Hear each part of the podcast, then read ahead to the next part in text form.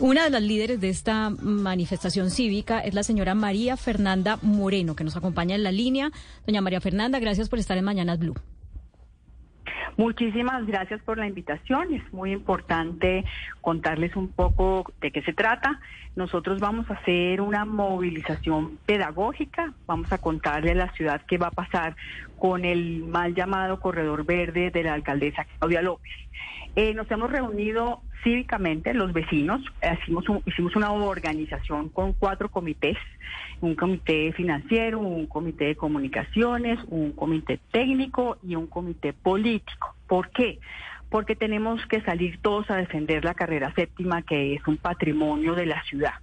Y lo que va a pasar con el corredor verde es nefasto. La gente, tal vez por el nombre, parece muy bonito y muy ideal, pero es todo lo contrario. O sea, en temas de movilidad, imagínense solo el tema de eh, la interrupción del tráfico mixto desde la calle 92, el colapso por todo el borde oriental, la quiebra de los negocios y comercios, la tala de árboles, el despilfarro de más de 3 billones de pesos, la desvalorización de todos los inmuebles, la indiferencia con los discapacitados y adultos mayores, mejor dicho, van a acabar con la ciclovía dominical. Eh, vamos a estar afectados más de 250 barrios en Bogotá.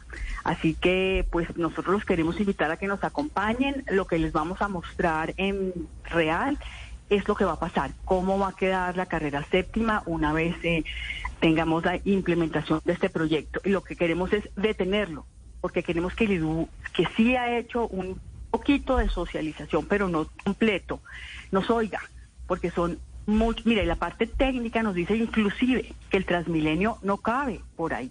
Esta parte técnica que está conformada con expertos de ingenieros, arquitectos de movilidad, en fin, gente que realmente sabe del proyecto y lo conoce muy bien. Así que los queremos invitar a todos a que nos acompañen. Esto va a ser en completa paz y calma.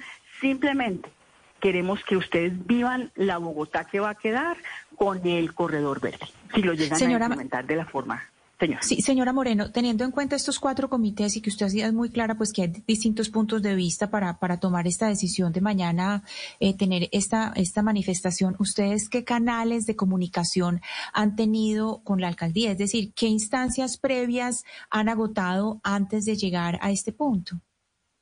Mire, todas. Nosotros nos hemos reunido con el IDU, les hemos hecho absolutamente todos los comentarios, pero no ha cambiado. Está, es el mismo proyecto que empezó. Entonces, nosotros hemos tratado de hacerle ver a, a los señores del IDU y a la alcaldía y todo que no es viable un proyecto que va a mejor dicho, a crear un caos en movilidad en la ciudad. Calcúlese solo el, digamos, un solo sentido la carrera séptima. Imagínense cómo llega la gente a sus hogares en la parte oriental u occidental, depende pues cómo lo vayan a, cómo lo están planteando. Así que les hemos dicho de todas las formas que detengan el proyecto, que nos oigan, sobre todo la parte técnica, que es la que estudió en detalle lo que va, el caos que va a ser.